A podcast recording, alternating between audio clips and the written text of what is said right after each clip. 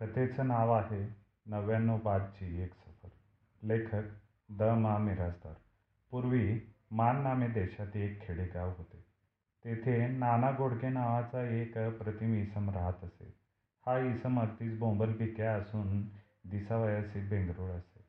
वाढलेल्या चिपाडाच्या अंगात एक सदरा घातला, दोतर अडकवले आणि वर एक 4-5 कोण असलेली पांढरी मळकी टोपी अडकवली तर ते जसे सुरेख दिसेल ना तसा हा माणूस दिसत असे. त्याचे डोके लहानसे होते. नाक प्रथम नम्रतेने खाली वाकून नंतर पुढे टोकाला फुग्यासारखे फुगलेले होते. नानाची कातडी इतक्या तरुणपणी चुरगाळलेली असून तिचा रंग पिवळसर तांबडा किंवा तांबडसर पिवळा असा काहीसा होता. त्याची दोन्ही गालफडे एकमेकांना भेटण्यासाठी आत गेलेली होती, त्यामुळे गालाची हाडे धीटपणे वर आली होती. ती इतकी ठसठशीत दिसत होती की त्याच्या तोंडामध्ये या गालापासून त्या गालापर्यंत एक लहानशी काठी आडवी करून घातली आहे असे वाटावे. असा हा उंचीने कुलुंगी जातीचा निस्तेज चेहऱ्याचा माणूस तोंड उघडे ठेवून झोपला म्हणजे बघणाऱ्याला तो मेला आहे असे वाटत असे. येण्याप्रमाणे वर्णन केलेला हा इसम गावात राहून अनेक प्रकारचे उद्योग करीत असे. कधी तो मिशनीवर बसून शिलाईकाम करीत बसलेला दिसे, कधी तो ठोक तंबाखू घेऊन किरकोळीने बाजारात विकत असलेला आढळे आणि कधी रानात जाऊन जोरजोराने काम करण्याचाही त्याचा क्रम असे. मात्र तो नेहमीच असे करी असे नाही. काही वेळेस तो चावडीत बसून कुलकर्ण्याबरोबर गप्पा मारित असे व त्याच्याबरोबर तालुक्यात गावीही जाई. लहानपणी शहरात जाऊन 4 बुके शिकल्यामुळे त्यास इकडची तिकडची माहिती बरीच होती. तिच्या बळावर तो तालुक्याला कोणाची काही कामे करी व 4 पैसे कनवटीला लावून परत येई. एकूण या इसमाचे बरे चालले होते.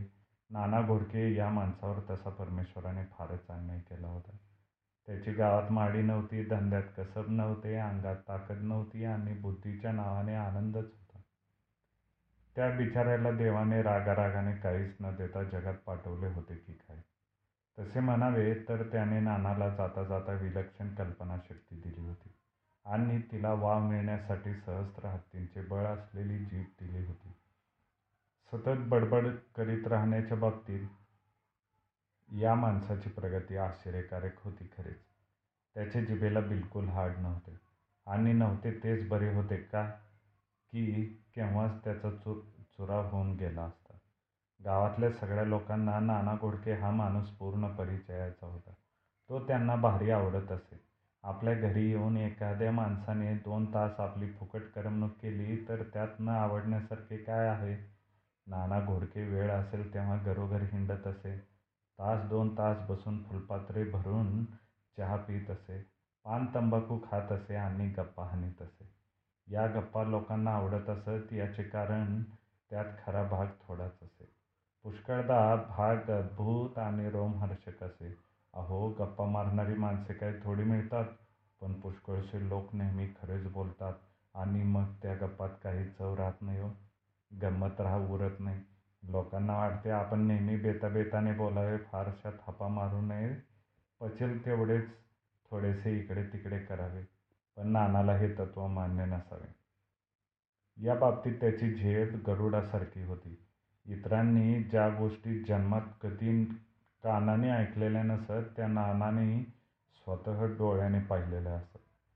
ज्यांनी दुरून पाहिलेल्या असत त्या नानाच्या दृढ परिचयाच्या असत आणि ज्या लोकांनी केवळ बोललेल्या असत त्या नानाने पूर्ण भोगलेल्या असत. जवळपास जंगल नसले तरी नानाला वेळी अवेळी वाघ भेटत असे आणि नानाला बघितल्यावर एखाद्या देणेक्रमाने तोंड चुकवत असे. पौर्णिमा अमावस्येला नानाला एखादा संबंध नाही तर मुंज्या हमखास भेटायला येत आणि नाना त्यांना खायला चुरमुरे शेंगदाणे देत असे व त्यांच्याशी चर्चा करीत असे. कधीकधी या पिशाच्यांनी नानाला दिवसाढवळेही हटकण्याचा धट्टपणा केला होता आणि त्याबद्दल नानाच्या हातचा बेदम मार खाल्ला होता. चोर, दरोडेखोर आणि नाना घोडके हा इसम यांचे तर पूर्वजन्मीचे काही सुदगुत असावे असा ऐकणाऱ्याचा ठाम ग्रह होत असे. कारण खांद्यावर फरशी कुऱ्हाड घेऊन हिंडणारे दैत्यासारखे दिसणारे हे पुरुष वारंवार भेटूनही कधी त्याला त्रास देत नसत, उलट त्याला लवून लवून मुजरा करीत. आणि एखाद्या नवशिक्या दरोडेखोराने नानाला आडवे येण्याचा उद्योग केला तर नानाचे एका टांगेत आणि एका डावात तो तडीपार होत असे. एकदा नानाने तरी एकाला असा जोराचा गुद्दा ठेवून दिला होता की तो माणूस टण दिशा उडून झाडाच्या एका फांदीवर आज्यात जाऊन बसला होता, असे ऐकिवत होते. नाही म्हणायला नानाला राक्षस मंडळी मात्र कधी आदळली नाहीत. या अलीकडच्या काळात राक्षसांना हिंडण्यास व माणसांना भेटण्यास बंदी असल्यामुळेच ती नानाला भेटू शकली नसावीत, एरवी तीही त्याला खचित भेटली असती. आता तुम्हीच सांगा, या गोष्टी नानाने लोकांना सांगू नये तर काय करावे आणि लोकांना ते आवडू नयेत तर काय व्हावे. नाना हा अशा प्रकारचा थोर पुरुष होता. त्याचे घोडके हे आडनाव फारसे कुणाला ठाऊक नव्हते. गावात अनेक नाना होते. लोक कुणाला वामनाचा नाना म्हणत, कुणाला नाना अंधू म्हणत, आणि या आपल्या नानाला ते नाना 99 बाद असे म्हणत. म्हणजे असे नानाने लोकांना 100 गोष्टी सांगितल्या म्हणजे त्यातील 99 गोष्टी लोकांना आकलन होण्यासारख्या नसत आणि फक्त एक गोष्ट त्यांना खरी वाटे. पण नानाला लोकांच्या मताशी फारसे कर्तव्य नसे. तो आपला प्रामाणिकपणे आपले अनुभव सगळ्यांना सांगत असे आणि त्याला अमुक एका प्रकारचे श्रोते लागत असेही काही नव्हते. ते बाप ही लोकांच्या बैठकीत जितक्या उत्साहाने वटवट करीत असे तितक्याच उत्साहाने पोराडोरांच्या संगतीतही तो रमत असे. रात्रीच्या वेळेला जेवण खाणे झाले की गावाच्या कडेला असलेल्या मोकळ्या पकडीत लोणपाटाचा डाव रंगत असे. चांदण्या रात्रीला तर भोंड येईपर्यंत हा डाव चाले. माथ्यावरचा चंद्र ढळला तर पोरे खेळापासून ढळत नसत. अशा वेळी नाना तरसासारखा झुलत झुलत तिथे जाई आणि कुठल्या तरी दगडावर बराच वेळ बसून राही. थोड्या वेळाने म्हणे, लई येळ बसू नका रे, वकळीत पोरे खेळून खेळून दमगीर झालेली असत. कुणीतरी डाव थांबून विचारी, का बरं लेका ह्या वक्ताला भूता हमेशा हिंडत्यात. दबकलेली पोरं खेळ सोडीत आणि त्याच्यापाशी गोळा होत. मग तो म्हणे, नाही आता खेळा तुम्ही, मी असस्तवर काय काळजी नाही. इथं घाबरलेला दुसरा कोणीतरी विचारे, भूत ह्या वक्त्याला हिंडत्यात? हां, हिंडून काय करतात? नाना गंभीरपणे सांगे, गोटे खेळतात. यावर पोरे पोट धरून धरून हसत, भयंकर हसत, म्हणत, नाना मज्जा करताय हा तुम्ही. पण नाना गंभीरपणाने त्याच्याकडे बघत राहील. आपल्या बोलण्याचा सामान्य लोक विपरीत अर्थ लावित आहेत हे बघितल्यावर ज्ञानीपुरुषाला जसे क्लेश होतात तसे क्लेश झाल्याचे त्याच्या चेहऱ्यावर दिसे. तो गंभीरपणे म्हणे, तुम्हाला लबाड वाटतंय ना माझं बोलणं? खरंच बघितलंय मी. या काय बघितलंय? गोट्या खेळलेलं. आता गोट्या म्हणजे काय गोट्या नवं, पर काहीतरी खेळत होती खरी. सुरपाटे बी खेळत असते. याला अंधार गुडूप होता, मला नीट दिसलं नाही. हां, आरतीच्या. आणि तुम्ही कुठं चालला होता? चाललो होतो आपला असाच, याताळाची पालखी निघते आमोश्याला, ती बघायला गेलतो. हे ऐकल्यावर कुणाची छाती दडपणार नाही. याताळाची पालखी बघणे ही सामान्य गोष्ट नव्हे. दर आमोश्याला माळावर मोठी दंगल उडते. हजारो दिवट्या नसतात, भूतांचा मोठा मेळावा भरलेला असतो. अशा या लवाजमिनीशी भूतांचा हा राजा गोंडेदार पालखीतून मिरवत मिरवत जातो. ही पालखी बघणे तर दूरच राहिले, पण अशावेळी माळावर जाणे हेही मोठे जोखमीचे काम. भल्या भल्यांची भोंड जिरवणारी ही गोष्ट ती नानाने इतक्या सहजरित्या करावी म्हणजे काय? पोरे चकत होऊन ऐकत राहत. नानाला प्रश्न विचारित, किती भूतं होती? मी काय लांब पत्तूर गेलो नाही. हे खेळ चालला होता तिथवर मी गेलतो. किती जण खेळत होती? 10-20 तर असतील बाबा. हे आपला आजमासा ना हा, म्या काय मोपलं नाही. बिट्टी बिट्टी पोरं होती. पोरं? भूताची बिट्टी पोरं? खरंच तर काय, लहान लहान पोरं होती भूताची, 8-10 वर्षाची असतील. म्हणजे भूतांना पोरं बी असते ती गा असते ती म्हणजे? नाहीतर मग काय हाडळ कशाला दिली देवानं? अरे नर मारी आहेत ही तर लेकरांची, नाहीतर त्याचा वसखंड होईल की लेकानो. हां, हे बी खरंच, असे म्हणत सगळे गप्प राहत. मग नाना त्याही पुढचे रोमहर्षक अनुभव सांगे. एकदा एका खवडभुताची आणि त्याची गाठ कशी पडली होती व नानाला न ओळखल्यामुळे त्याने कसा दंगल केला होता आणि नानाने शेवटी त्याचे पुढचे 3-4 दात कसे पाडले होते याचे सुरस आणि मनोरंजक वर्णन त्याच्या तोंडून ऐकावयास मिळत असे. हे बोचऱ्या तोंडाचे भूत बऱ्याच लोकांना कसे दिसले होते आणि त्याच्या या बोचऱ्या तोंडामुळे एक हाडळीशी त्याचे ठरलेले लग्न कसे मोडले होते याची ही कथा त्याला मग नाईलाजाने सांगावी लागेल. मोठ्या माणसापैकी कोणी असली एखादी गोष्ट ऐकली आणि नानाला विचारले, नाना तुझ्या अंगात एवढी ताकद आहे, चांगल्या चांगल्या नामांकित भूताला एका रट्ट्यात आडवं केलंस तो हां? तर नाना म्हणे, ही सगळी बजरंगाची कृपा आहे, तो प्रसन्न आहे म्हणून सगळं चाललंय बाबा. नानाची ही नव्या गोष्टीची प्रस्तावना असे आणि मग विचारणाऱ्याला साहजिकच पुढे म्हणावं लागेल, म्हणजे मारुतीराया तुला प्रसन्न आहे काय? हां, ते कसं काय? हा प्रश्न ऐकल्यावर नाना शून्य दृष्टीने आबाळाकडे पाही बराच वेळ बघत राही. बोलावे की न बोलावे अशी घालमेल त्याच्या तोंडावर चाललेली दिसे. मग उभ्या पायांना दोन्ही हातांची मिठी करून इकडे तिकडे बघत तो खाजगी आवाज काढून म्हणे, सांगू म्हणताय? सांगा की सांगाच, पर कुठं बोलायचं नाही आहे. छे, असं कसं होईल, मग सांगतो असे नाना सुरुवात करी. म्हणजे काय झालं, बऱ्याच दिवसापासून इच्छा होती मारुतीरायाचं समक्ष दर्शन आपल्याला व्हावं, पण ते कसं काय जमावं. विचार करता करता शेवटाला मला एक कळ सापडली. मला एक माहीत, रामनवमीच्या दिवशी रामाची कथा देवळात चालली म्हणजे मारुतीराया सगळ्यांच्या अगोदर तिथं जाऊन बसतो आणि कथा संपल्यावर सगळ्यांच्या मागणं जातो. मग मी रामनवमी येस्तोवर थांबलो आणि मग देवळात जाऊन बसलो. कुठल्या आपल्या देवळात काय रे? हे आपल्या देवळात काय ढेकळं, तेव्हा मी तुळशी बागेत गेलो पुण्याला. काय फर्स्ट क्लास राम आहे महाराज तिथं. मग पुढं काय झालं? पुढं काय, कथा सुरू व्हायच्या आधी एक म्हातारा तिथे येऊन बसलेला मी बघितला. मनात म्हटलं, अरे छा, कथा बिथा संपली, प्रसाद झाला, समधी माणसं घरोघर चालली, पण ह्यो म्हातारा खांबाला टेकून बसला होता तो तसाच, तो काय जागचा हल्ला नव्हता. मग मी मनात म्हटलं, अरे छा. मग उठलो आणि एका खांबाच्या आड उभा राहिलो. कोणी नाही असं बघितल्यावर तो म्हातारा उठला, काठी टेकत टेकत जायला निघाला. मग पुढं? मग काय, झटक्यानं पुढं गेलो आणि धरले घट्ट पाय त्याचे. तो म्हातारा आ आ आ करायला लागला, सोड सोड माझा पाय म्हणायला लागला. पर म्या काय सोडलं नाही. म्या त्याला स्पष्ट सांगितलं, मारुतराया तुला म्या ओळखलेला आहे, आता दर्शन दे नाहीतर तुझं पाय सोडत नाही. मग दिलं का दर्शन? अरे इतक्या लवकर ते दर्शन दिलं तर तो देवाचा अवतार कसं होईल, सारखं मला म्हणायला लागला. सोड सोड, तुझं टकुरं फिरलंय, मी गरीब म्हातारा आहे, माझं कशापायी पाय धरतूस. पण मी काय ऐकलं.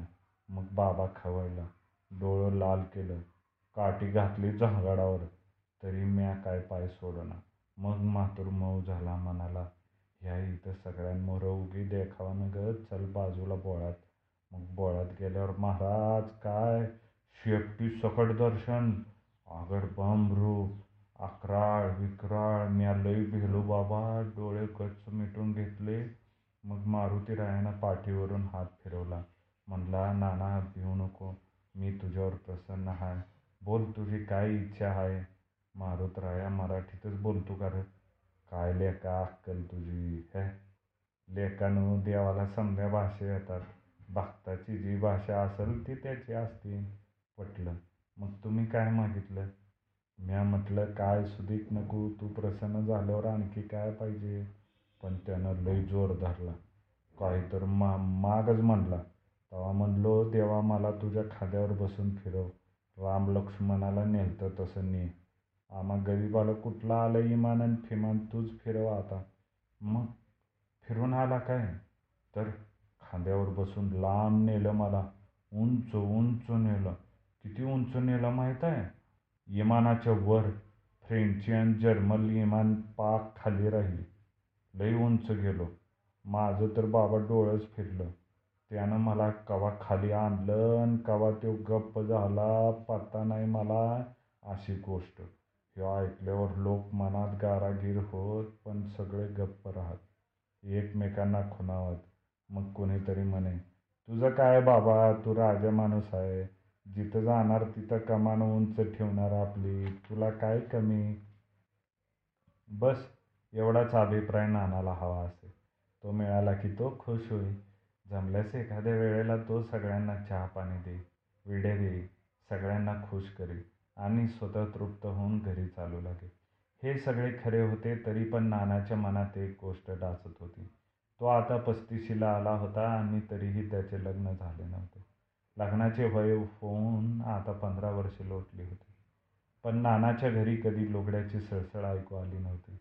एखादा गोरा गुमटा नाजूक हिरव्या गोंदाने रंगलेला हसरा मुकडा त्याच्या घरी कधीच दिसला नव्हता. काकणाने भरलेले लहानसे हात त्याच्या अंगावरून कधीच फिरले नव्हते आणि त्याचे वेडेवाकडे तोंड कुणीही कुरवाळले नव्हते. इतक्या वर्षात कुणी लाडेबाडे बोलले नव्हते, कुणी रुसले नव्हते, कुणी फुगले नव्हते. डोळ्यात राग आणून पोटात माया ठेवून उंबऱ्यावर त्याची कुणी वाट पाहणारे नव्हते. खरेच त्याला कोणी नव्हते. घरात तो एकटा होता. तो आपले अन्न आपणच शिजवत होता, आपले कपडे आपणच धुत होता आणि खरकटी भांडी ही आपणच घासत होता. घरातून बाहेर पडताना कुलूप लावित होता. नानाच्या बरोबरच्या सगळ्या माणसांची लग्ने झाली होती. त्याच्यापेक्षा लहान असलेली तरडेवांड उमेदवार गडी उजवले होते. तोंडावरून माशी न उठणाऱ्या सदा नावाचे लग्न झाले होते आणि त्याला 3 लेकरे होती. नेहमी खाली मान घालून चालणाऱ्या घाबरट चेहऱ्याच्या गणावाण्याचे लग्न झाले होते आणि त्याला 6-7 पोरेबाळे होती. गावातल्या सगळ्या मेंग समऱ्या मिलमिशा लोकांना बायका मिळाल्या होत्या आणि त्यांच्या पोटी वंश वाढत होता. ज्यांचे चेहरे पाहिले की त्यांना लेकरं पोरे कशी झाली असतील अशी शंका यावी, त्यांनाही देवाने सगळे भरभरून दिले होते. आता काय काळ्या मिचकूट बायका मिळाल्या होत्या, ही गोष्ट खरी होती. सदा नावेच्या बायकोचा एक हात मोडका होता. गणावाण्याची बायको एका डोळ्याने चकणी होती, पण या गोष्टी फार महत्त्वाच्या नव्हत्या. बायका होत्या हेच महत्त्वाचे होते. नानालाही अशीच एक बायको हवी होती. ती जातीने बायको असावी एवढीच त्याची इच्छा होती. तिने अंगाला लुगडे गुंडाळावे एवढेच त्याला वाटत होते, पण तेवढेही कधी घडत नव्हते. कोणी त्याला मुलगी द्यायला तयार झाले नव्हते, होत नव्हते. भूताचे दात पाडणाऱ्या, वाघाला हुलकावून लावणाऱ्या, चोराला एका रट्ट्यात आडवे पाडणाऱ्या या थोर पुरुषाचे लग्न होऊ शकत नव्हते, होण्याची शक्यता दिसत नव्हती. म्हणून नाना मनात कष्टी होता. आपले आता लग्न व्हायला पाहिजे असे त्याला फार वाटत होते. लोकांनी फारच छेडले तर तो म्हणे, काय करणार, मारुतरायानं शपथ घातली. कसली शपथ घातली? 5 वर्ष लगीन करायचं नाही, माझ्यासारखं लंगोट बांधून हिंड म्हणून सांगितले. मग काय इलाज? मग आता 5 वर्ष सरली ना, हां आलीच सरत, आता करायचं. मध्येच कुणीतरी जादा चौकसखोर विचारे, बरं नाना 5 वर्षापूर्वी का नाही लगीन केलं? त्यावर नाना म्हणे, त्या वक्ताला काय जरुरी नव्हती. का बरं? त्यावेळेला मी शहरात राहत होतो. बरं मग? तवा एका पारशिनीकडं मी नोकरीला होतो. ती आवा माझ्यावर लई खुश, मला खायला प्यायला द्यायची, कापडं नवनवीन करायची, काय विचारू नका. आरं लेका, होय मग आपलं कामच तसं आहे. दिसायला फर्स्ट क्लास बरं का, उगी अशी तशी नावं आपली, महालक्ष्मीसारखा मुकवटा उगी. आपल्यावर लई खुश, रातच्याला दारू प्यायची आणि माझ्यासंग डान्स करायची. च्या बायलीला पारशिनीच्या.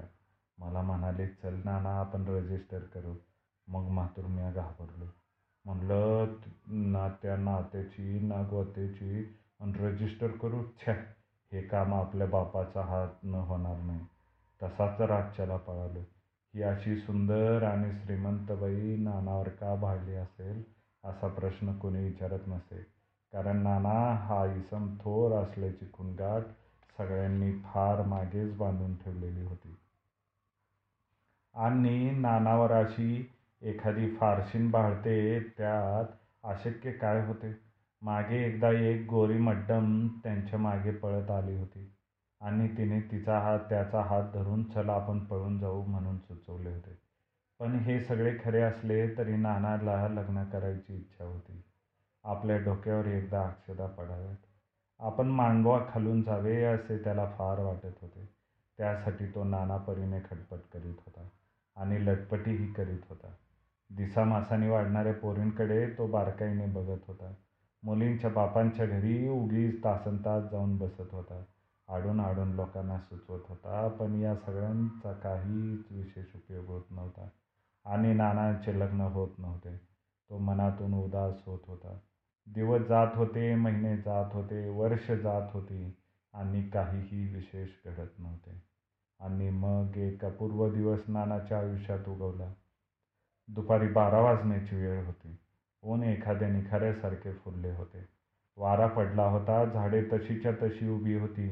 पाखरे गप्प झाली होती आणि आसपास सगळीकडे शांत होते. माणसे रानात कामाला गेली होती आणि पारावर बसून नाना एकटाच आबाळाच्या मांडवाकडे बघत बसला होता. त्याचे 2 पाय खाली आदांतरी सोडले होते. दोन्ही हातांचे तळवे पाठीमागे जमिनीला रोतवले होते आणि चेहरा वेडावेकडा करीत तो शीळ वाजवत होता. मध्येच लावणीची एखादी अर्धवट ओळ म्हणत होता. अशावेळी लांब फुपुट्यातनं चालत, उन्हात न तळत एक माणूस नानांच्या दिशेनं आला. पारावर बसून टेकला. हाशहूश करीत त्याने धोतराच्या सोव्याने घाम पुसला. अंगात एक मळका सदरा, आखूड धोतर, डोक्यावर मोठी शेंडी, कपाळावर काळी अक्षत, पाठीशी काटोडे. नाना हसला आणि म्हणाला, बसा पाहुण्या, लय घाबरे झालाय तुम्ही होय. असे म्हणून तो ब्राह्मण झाडाच्या बुंद्याला टेकून रेलला गप्प बसून राहिला. जवळ माणूस आल्यावर नानाला गप्प बसवत नसे. त्याने थोडा वेळ त्याच्याकडे टक लावून बघितले. मग विचारले, कुठले? नरसिंगपूरचा. इकडं कुठे निघाला? गिरीला गेलतो, व्यंकटेशाचा प्रसाद आणलाय, तो द्यायला यजमानाकडे चाललोय. दहीवडीच्या गावात घेत घेत चाललोय. मग आम्हाला द्या की राव देवाचा प्रसाद. घ्या की, देवाच्या प्रसादाला नाही कोण म्हणाल. असे म्हणून त्या ब्राह्मणाने पोचक्यातला बटवा काढला.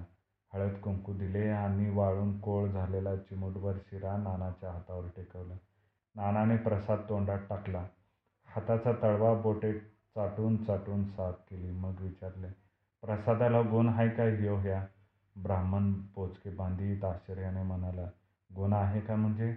नाही, काय काय प्रसादाचा लय गुण असतो म्हणत्यात. धरलं ती इच्छा पुरी होती. ब्राह्मण हसला, म्हणाला, तुमची काय इच्छा आहे? नाना पहिल्यांदा गुटमळला, थांबला. मग अखेरीला त्याने आपली इच्छा आडपडद्याने सांगितली. ते ऐकून ब्राह्मण म्हणाला, बघू तुमचा हात. आणि मग नानाने धोतराला पुसून पुढे केलेला उजवा हात घेऊन बारकाईने बघत राहिला. होईल या मार्गशीर्षात तुमचं लग्न. भला भक्कम योग आहे. नाना चकित झाला, हरकला, म्हणाला, हां, मार्गशीर्ष तर 8 दिवसावर आलाय. येऊ दे, पण मार्गशीर्षात तुमचं वास्तव म्हणून समजा. खरं म्हणता? अगदी खरं, पण त्याला काही ठराव आहेत, ते मात्र पाळायला पाहिजेत. काय ठराव आहेत? सगळा देवदेव नीट करायला पाहिजे. करेन की, सदैवी करतोच. दर शनिवारच्याला मी नेमानं वाटीवर तेल घालतो. मारुतीला घालीचा आणि मांस मच्छर खायचा नाही. आपण बाबा कधीच खाल्लेला नाही ते. चोरी चहाडी शिंदळकी करायची नाही. छ्या, खोटं बोलायचं नाही. नाही, मग तुमचं होईल लग्न. असे म्हणून ब्राह्मण उठला आणि गावाला निघाला. खांद्यावर बोचके टेकून झपाझप केला. बोळात वळून दिसेनासा झाला. मग नाना तिथेच बसून राहिला. त्याला मनातल्या मनात आनंदाचे कड येत होते. अंगातून गोड झिंजिण्या निघत होत्या. शरीर कापत होते. मन उगीच विचार करत होते. आपल्या लग्नाची शुभ वेळ अखेर जवळ आली. गेली 15 वर्ष ज्या गोष्टीची आपण वाट पाहिली ती गोष्ट आता होणार. ठीक आहे, अजिबात नसल्यापेक्षा उशीर झालेला काही वाईट नाही. कशी का होईना, पण एक बाई घरात येणार हे आता कायम झाले. मग कोणी काही म्हणो, म्हणजे आपल्याला या घटकेपासून लग्नाची तयारी करून ठेवायला पाहिजे. 4 पदार्थ करून ठेवले पाहिजेत, 2-4 कपडे घातले पाहिजेत, आणखीही पुष्कळ करून ठेवले पाहिजेत. नाना असा विचार करीत कितीतरी वेळ पारावरच बसून राहिला. दुपार ओसरत आली. दिवस बुडत आला. हळूहळू संध्याकाळच्या सावल्या पडू लागल्या, तरी देखील तो जागच्या हलला नाही. आनंदाने तो गुदमरून जात होता, पण तरीही त्याला काय करावे हे कळत नव्हते. रानात गेलेली माणसे एकामागून एक परत आली. अंधार हळूहळू पडू लागला. परत येणाऱ्या माणसांना पारावर बसलेला नाना दिसला.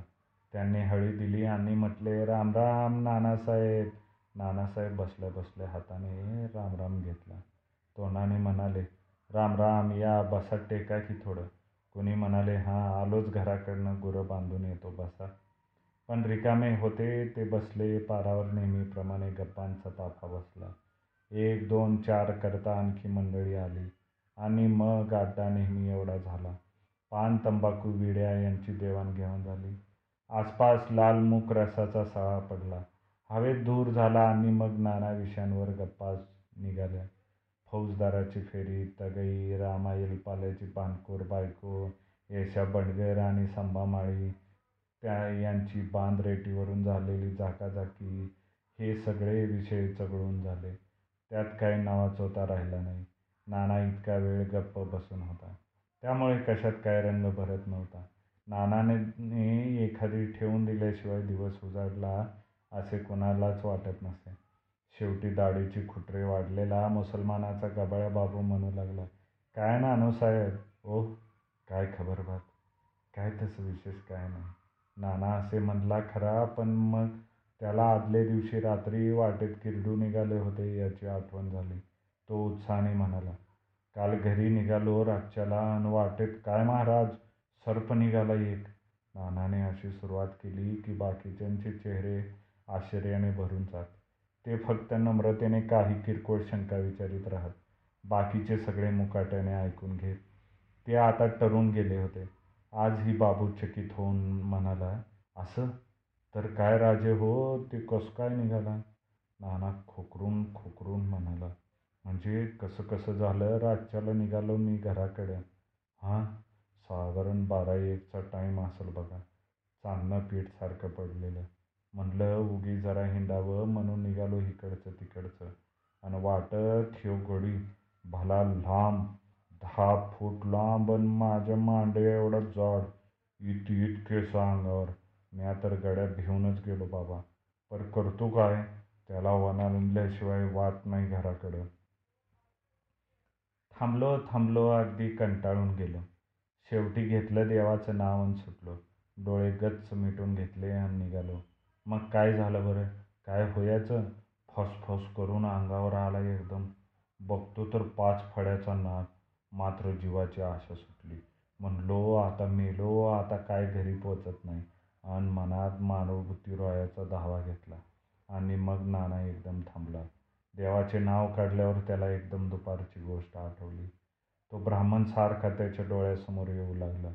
म्हणू लागला, तुझं लग्न नक्की मार्गशीर्षात आहे, पण लबाड बोलू नकोस, खोटं सांगू नकोस.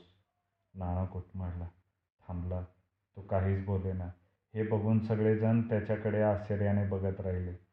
असे कधी घडले नव्हते. नानाच्या बोलण्याचा ओघ असा मध्येच कधी तुटल्याचे त्यांच्या आठवणीत नव्हते. शंकर येलपाले म्हणाला, नाना जीवावरचा प्रसंग होता, मग पुढं काय झालं. नाना उसासं टाकून म्हणाला, काय व्हायचं. आणि एकदम मी जागाच झालो. बघतो तर कुठं काय नाही. म्हणजे काय, अरे लेकानं सगळं स्वप्नात झाले, सपन पडलं मला. नानाच्या गोष्टीचा हा शेवट अगदी अनपेक्षित होता. अशी गोष्ट त्यांनी नानाच्या तोंडून कधी ऐकली नव्हती. नाना जे जे सांगत आला होता ते सगळे अनुभवाचे असे, खरे असे. त्याला स्वप्ने बिपणे बिलकुल पडत नसत. लोकांना स्वप्नात दिसणाऱ्या गोष्टी त्याला प्रत्यक्ष दिसत असत, भेटत असत. मग हे आज विपरीत घडले. गडी आज नशा पाणी करून तर आला नाही, नाही म्हणावे तर मग माणूस आज असे कसे बोलला. नेहमीप्रमाणे तो खरे का बोलत नाही. नानाला झाले तरी काय. लोकांच्या मनात नाना विचार आले. त्यांच्या मनात सारखे आश्चर्य वाटत राहिले. कोणी काहीच बोलले ना. शेवटी येलपले म्हणाला, अरे आत्ताच तू म्हणालास की घराकडे निघालो होतो आणि वाटत तो दिसला. नाना पुन्हा खाली मान घालून म्हणाला, होय म्हणलो होतो. मग ते उगीच आपलं किरडू होतं, पर लांबलचूक असल. बाबू आषाढभूतपणाने म्हणाला, कुठला आलं हे, उगी बोटभर होतं. आर आर आर पर मारलंस नवं, घराघरा फिरून मारलंस का नाही नेहमीसारखं? छा, घराघरा फिरून कुठलं मारतोय मी? मग म्या बघस्तोर पाठ गेलं निघून. पुन्हा पत्त्या नाही त्याचा. हे ऐकल्यावर मात्र सगळ्यांचे माणसांचे चेहरे काळवंडले. नानाचे हे असलं चमत्कारिक बोलणं त्यांना मुळीच आवडलं नाही. अशा गोष्टी काय नेहमीच घडतात? त्यात विशेष ते काय आहे? जे काही निराळे असते, विशेष असते, ते नानाजवळ होते आणि त्याच्या तोंडून मुळीच निघत नव्हते. मग अशा गप्पांना काय चव राहिली? त्यापेक्षा त्यानं केलेले काय वाईट? रात्रीच्या वेळी नेहमीच्या सवयीने नाना बकळीत येऊन बसला. तेव्हा पोरे अजून जमत होते. कुणी आले होते, कुणी आले नव्हते. खेळ अजून सुरू व्हायचा होता. मग पोरांनी एकदम एकमेकांना डोळा घातला. नानाभोवती कडे करून सगळेजण बसले. काहीतरी बोलत राहिले. शेवटी एकजण म्हणाला, नाना आज गप नाही बा. गप्प कशा पाई? मग तुमची एखादी गोष्ट सांगा की. नाना उत्साहाने म्हणाला, हां हो हो, गोष्टीला काय तोटा, मग सांगा. असे म्हणून सगळेजण त्याच्या तोंडाकडे उत्सुकतेने बघत एकमेकांनी कोपराने खुणवीत गप्प झाले. कान टवकारीत ऐकत राहिले. नाना म्हणाला, एकदा काय गंमत झाली. असाच मी चाललो होतो जंगलातनं. रातचा टाईम, काळा गुडूप अंधार. डोळ्याच्या वाती घातल्या तरी दिसायचं नाही असला अंधार. आणि वाटत मला एकदम काय दिसलं असेल. काय? चालवा की डोकं जरा बघू. व्हा, हेट, शिव, हेट, मग भूत, हेट. मग नाही, आमचं डोकं नाही चालत. तुम्हीच सांगा आता. माझ्या मोरं कोण आलं माहीत आहे? कोण? माझ्या मोरं बघा. असे म्हणून नानाने तोंड उघडले आणि ते एकदम घाईघाईने मिटले. त्याच्या डोळ्यासमोर दुसरे तिसरे कोणीच आले नाही. दुपारचा तो गुणी ज्योतिषी त्याच्यासमोर उभा राहिला आणि म्हणू लागला, नाना लबाड बोलू नकोस, घात होईल. मुलांची उत्सुकता शिगेला पोचली होती. कोण आलं तुमच्यासमोर? नाना बराच वेळ गप्प राहिला. मग चेहरा टाकून हळूच आवाजात म्हणाला, म्हणजे तशी काही विशेष गंमत झाली नव्हती. तरी पण नाही, काहीच भेटलं नाही मला. हे ऐकल्यावर सगळ्यांची भयंकर निराशा झाली. त्यांनी चेहरे वाकडे केले. पर नाना, जंगलात काय दिसलं नाही. नानाने एकदम उसासा टाकला. मान हलवली. नाही. वाव, भेटला असेल हो. बघा नीट, ध्यानात नसेल तुमच्या. नाही नाही, खरंच नाही. शिव सुधीक नाही. नाही, जंगलात काहीच दिसलं नाही. असं कसं होईल? नाना चेहरा टाकून म्हणाला, जंगलात मी गेलोच नाही. हां होय, पर काळा गुळूप अंधार होता. रातचा टाईम होता. कुठला आलाय रे ते रातचा टाईम? चांगलं ध्या दिवसा गेलो आणि आलो. मग गेलताच तरी कुठं? असं कुठं नाही बा, कुठंच गेलो नाही. नानाने एवढे शब्द तोंडातने काढले आणि मग तो तिथे थांबलाच नाही. चालू दे खेळ तुमचा. असे म्हणून तो एकदम उठला आणि भराभर चालू लागला. खांदे पाडून हळूहळू लांब निघून गेला. सगळेजण एकमेकांकडे चकित होऊन बघत राहिले. त्यांना काही बोलणेच सुचेना. शेवटी एक जण थुंकला. नाना गेला त्या दिशेने कडवटपणे थुंकला आणि जोरात शिवी देऊन म्हणाला, च्या बायलीला लबाड बोलतोय, खरं सांगत नाही. आणि मग सगळं गाव हेच म्हणत राहिले. हा माणूस पहिल्यासारखे बोलत नाही, खरे सांगत नाही, अशी सगळ्यांचीच भावना झाली. नानाला कोणीतरी झपाटले असले पाहिजे असे त्यांना वाटू लागले. नाहीतर तो असा कसा बदलेल? एखाद्या कपड्याला कसर लागावी त्याप्रमाणे त्याच्या जिभेला एकाएकी अशी कसर कशी लागेल? परवा परवापर्यंत छानबाज बोलणारा हा माणूस इतका अवचित कसा पालटेल? आणि तो जर इतका बदलला असेल तर मग त्यात ध्यान देऊन ऐकण्यासारखे काय राहिले? मीठ मिरची आणि गूळ शेंगदाणे यांच्यावरच्या गप्पा आम्ही ऐकाव्या काय? गावातल्या लोकांना सारखे या गोष्टीचे नवल वाटत राहिले. पहिल्यांदा त्यांचा या विश्वास बसला नाही, पण हळूहळू त्यांना त्या गोष्ट पटवून घ्यावी लागली आणि मग त्यात काहीच गोडी राहिली नाही. ते नानाला हळू बोलवीत नासे झाले, टाळू लागले. त्याच्याविषयी अगत्य त्यांना राहिलेच नाही. नाना तरीसुद्धा कुठे कुठे जाऊन बसे, पण त्याचे बोलणे कोणीसुद्धा कौतुकाने ऐकले नाही. आणि कौतुक करण्यासारखे काय होते त्यात?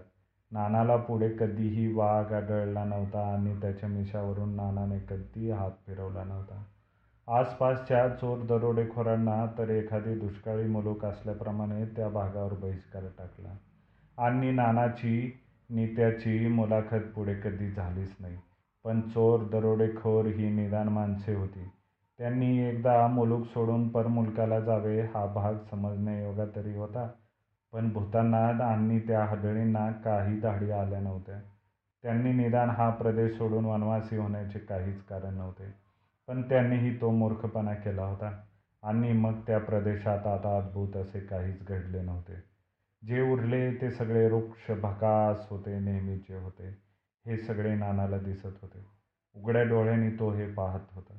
ही सगळी त्याच्या नेहमीच्या सहवासातली मंडळी भराभरा गाठोळी वळकट्या बांधून निघून जात होती आणि तो घट्ट ओठ मिटून या सगळ्या गोष्टींकडे पाहत होता. मार्गशीर्षातल्या त्या एकुलत्या एक दिवसाची वाट पाहत होता. हळूहळू दिवस सरले. मार्गशीर्ष आला. सकाळी कडाक्याची थंडी पडू लागली. दिवसभर ऊन तावत राहिले. दिवस हळूहळू उजाडले आणि भराभर मावळले. आळीआळी तोरणे झुलली. घराच्या तोंडावर सुबक गणपतीची चित्रे शोभू लागली.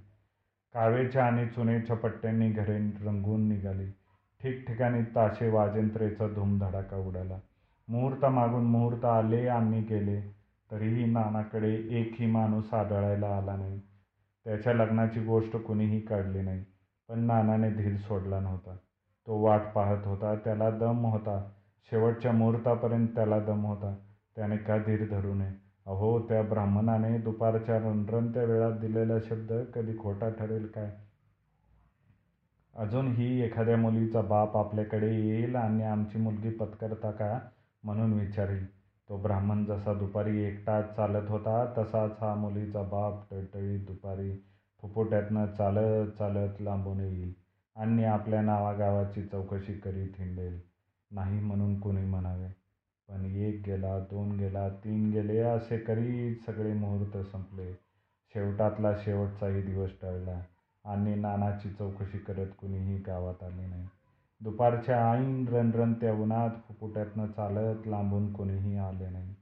संध्याकाळच्या शांत उदास वेळेलाही कोणी आले नाही आणि सकाळच्या प्रसन्न उत्साही किलबिलत्या वेळेलाही कोणी आले नाही. लग्नाला उभ्या राहिलेल्या नाना घोडके या इसमाची चौकशी करत गावात कोणीच आले नाही. गावच्या एका अंगाला वळसा घेऊन नदी वाहत होती आणि तिथे वळणावर मोठा डोह झाला होता. गावच्या बाजूला काळा खडक उघडा बोडका पसरलेला होता. तिथे नाना नेहमी सकाळी आंघोळीला कपडे धुवायला जात असे.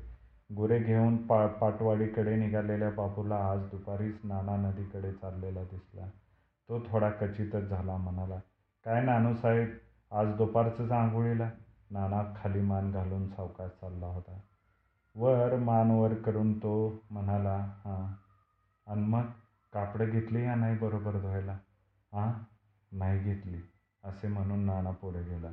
वळणावळणाने चालत खडकावरनं पुढे गेला. डोहाच्या वळणावर दिसेनासा झाला. मग तास अर्धा तास गेला. ऊन रणरणत होते.